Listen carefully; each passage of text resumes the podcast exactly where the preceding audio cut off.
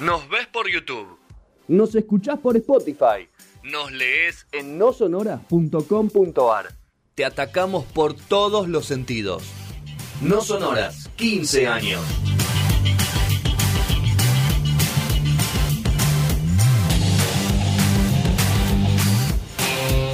Estos chicos no les lo digo.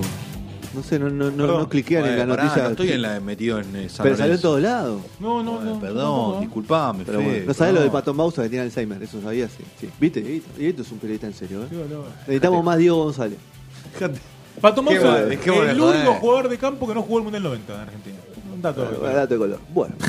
Vamos, Sergio, Vamos a meternos con las series en- y docuseries y música y cine y un poco de todo. Porque volvió. Porque volvió eh, después de su auxilio en un centro de exposiciones de fin de semana. ¿Qué hace Rodri? ¿Qué tal, qué tal, qué tal? ¿Cómo estás, querido? Bien, bien, muy bien. ¿Te robaste algo? Muy ¿Te cansado, pero robaste? bien. ¿Te traes boludeces esa cosa? ¿La gente te regala cosas cuando pasás, así te ves todos los días?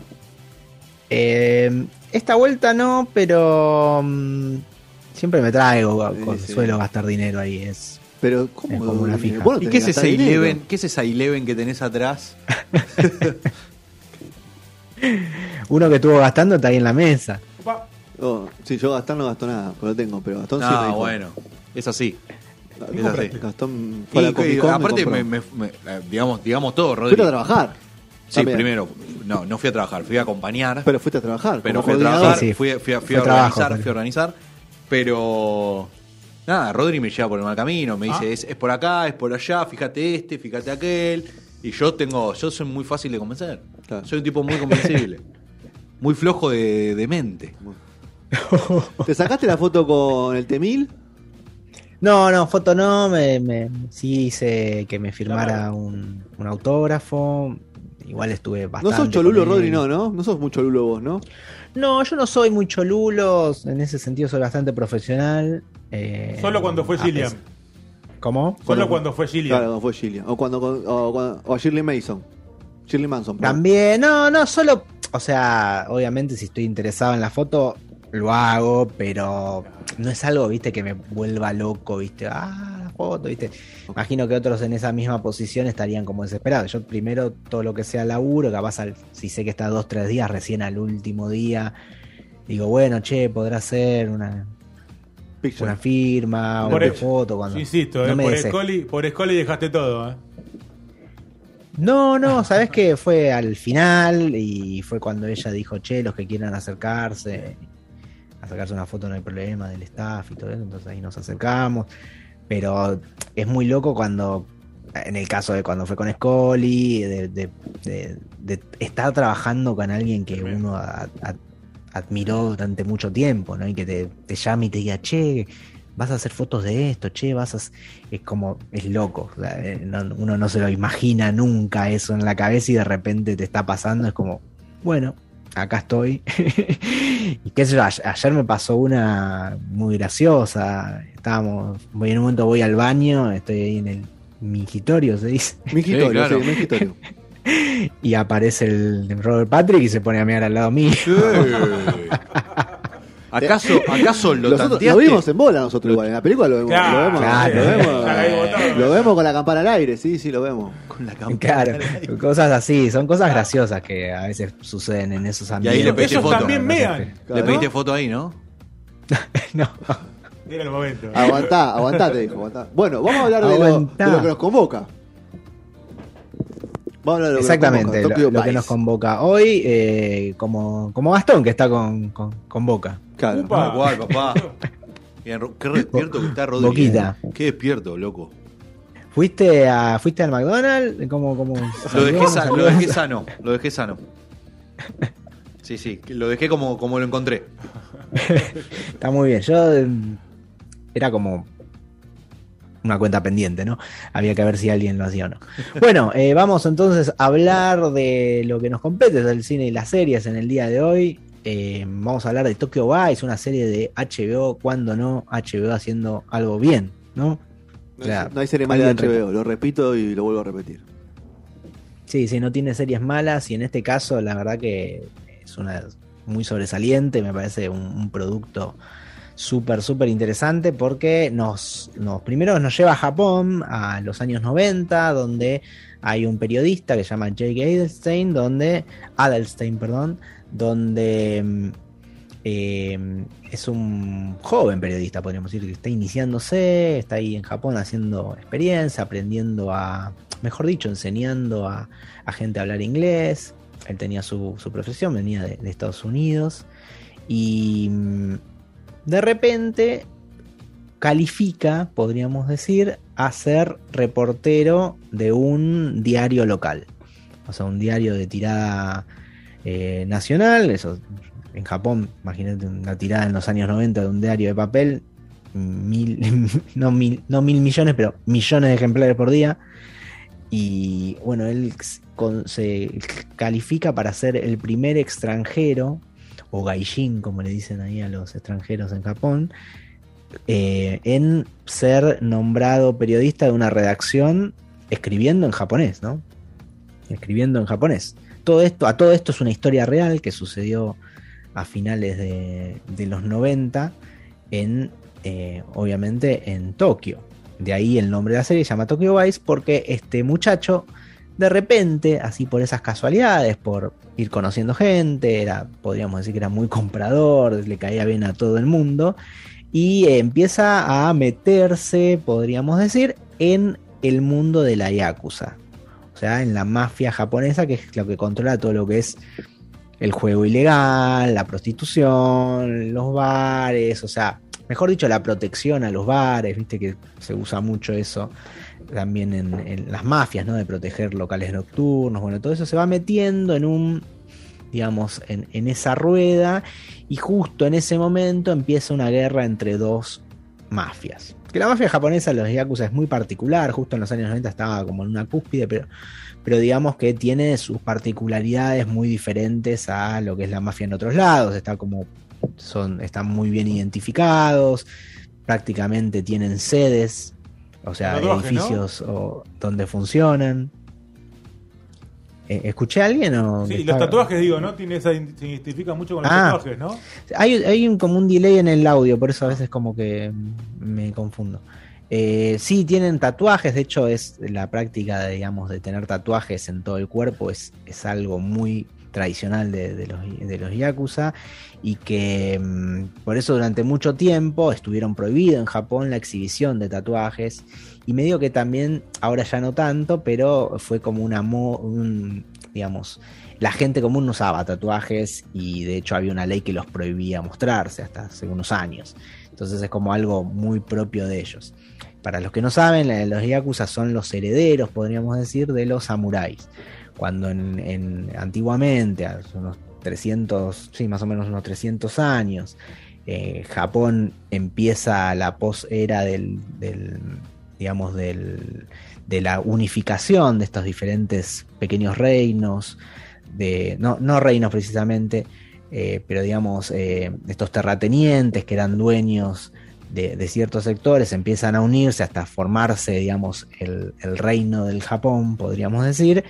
Eh, estas, los samuráis se quedan sin laburo y empiezan a, a buscar una forma de comer, una forma de seguir viviendo, eh, empiezan a hacer, eh, a dedicarse a defender ciertos lugares, cosas Protección. más chiquitas, ahí em- empiezan a ver que lo ilegal podría ser su parte de seguir subsistiendo, y así que lo- los yakuza, la mafia, son herederos, digamos, de, de toda la tradición de los samuráis. De hecho, se, se rigen bajo los mismos códigos.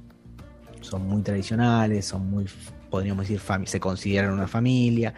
Bueno, y todo este mundo se lo, lo vemos cruzado en el periodismo, porque empiezan a haber una, una, una serie, en- precisamente en esta serie, que es como dije en los 90, una serie de suicidios inusuales. En Japón los suicidios son bastante usuales, pero en este caso empiezan a haber unos suicidios que con ciertas características que dan a creer de que algo raro está pasando. Y este periodista estadounidense que empieza a escribir en la redacción de, de este diario local en Tokio, eh, empieza a ver unos patrones y esos patrones los llevan a que la mafia se está dedicando a cosas raras, podríamos decir, o a cosas en las cuales no se estaban interesando antes. Como dije, la prostitución, el juego ilegal, las drogas, bueno, y de repente, ¿qué pasa con estos suicidios? ¿Por qué? Bueno, obviamente hay toda una historia aquí atrás de esto y es lo que desarrolla esta serie de 10 capítulos que se llama Tokyo Vice, que nos recuerda un poco a lo que era Miami Vice, ¿no? Eh, División Miami. De hecho, el primer capítulo de la serie está dirigido por Michael Mann, el creador de División Miami. Y mm, para que, como dato de color, el. Va, dato de color, los, prot- los protagonistas, el protagonista es Ansel Engord. No sé si lo tienen, que es el de Baby Driver, por, ej- por ejemplo. ¿El, el muchacho, Eh. el chico? Sí, Perfecto. Gran actor.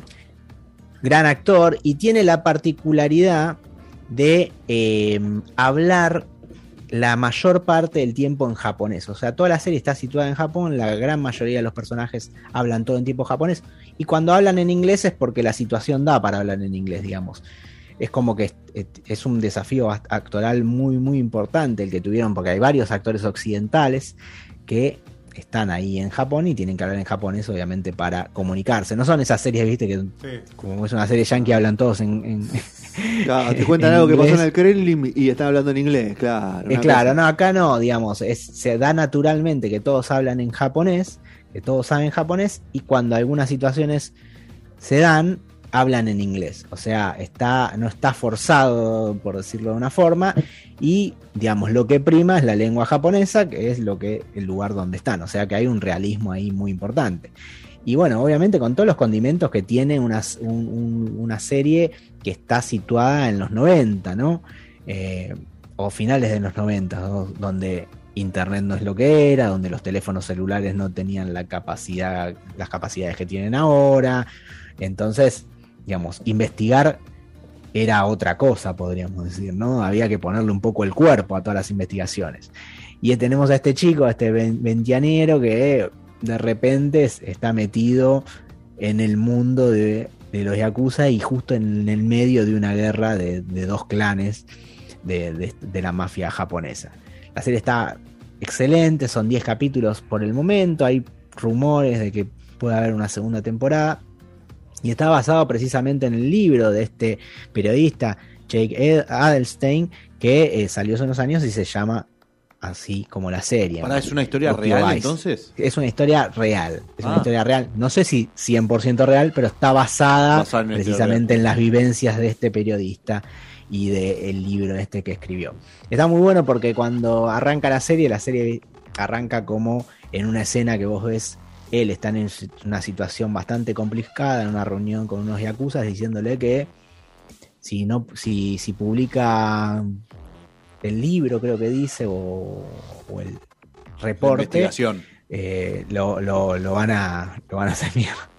Entonces, a partir de ahí, la serie creo que dice, eh, bueno, dos, tres años antes y arranca, vos ves por qué eh, llegan a esa situación con, con los Yakuza.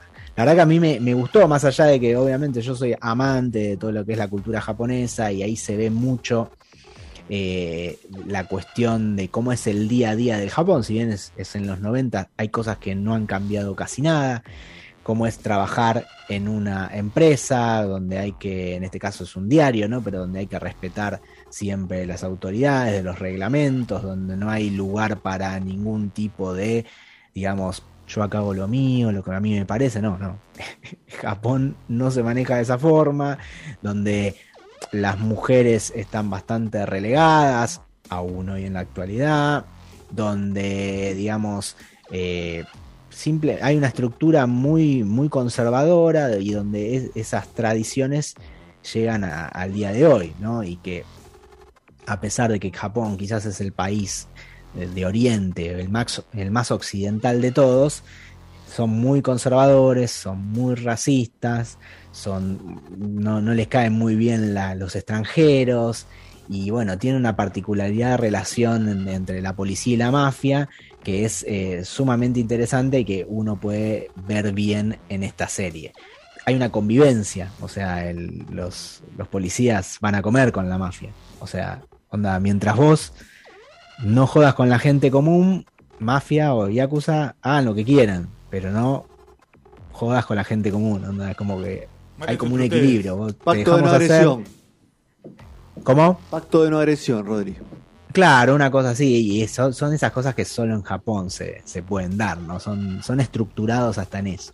Así que nada, yo lo recomiendo, Muy obviamente ya está toda la serie subida en, en HBO Max, eh, se fue estrenando jueves a jueves, eh, si no me equivoco eran uno o dos capítulos por jueves, hasta llegar a los 10 capítulos, que bueno, fue hace, hace unos días. Así que nada, véanla, me parece un producto espectacular, técnicamente es impecable. No sé, no, no conseguí el dato técnico, pero me parece que está filmada con unas cámaras que tienen, ma- además de alta resolución, tienen eh, una alta cantidad de, de frames por segundo. O sea, más, de, más que lo normal. Más la media. Entonces se ve increíble los movimientos, eh, es, es increíble, es increíble. Se ve mejor que la realidad, precisamente. está está en, en una en una calidad increíble. Se nota muy a la vista respecto a otros productos de otras series de, de, HBO, de otros canales.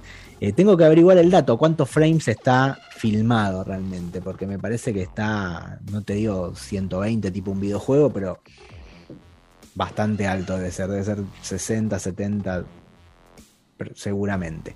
Eh, así que bueno, eh, yo la super recomiendo, me parece que está todo muy bien en la serie, los actores, el argumento, la intriga, y bueno, a los que nos gusta el mundo de las mafias y a los que nos gusta el mundo de Japón, creo que es un material ineludible, así que Rodri. Así ha te, pasado. te la recomiendo. Tokio Vice. O Tokio, Tokyo Vice. La, Tokyo Vice, la voy División a, Tokio. La voy a agendar, la voy a subir a mi lista Yo también, ¿eh? dentro de la, de la aplicación que tengo en HBO. Junto con la ciudad. La ciudad somos nosotros, se llama la ciudad. La We own the city. We Own the City. We Own the City, We Own the uh. City. Ahí está, el, director, el solamente lo solamente lo, lo paga. Bueno, eh, Rodri, abrazo grande y vamos charlando. Siga descansando recuperándose. eh, es muy pronto verme ahí. cuando vos quieras. Las puertas están abiertas de este, Claro de este sí. infierno.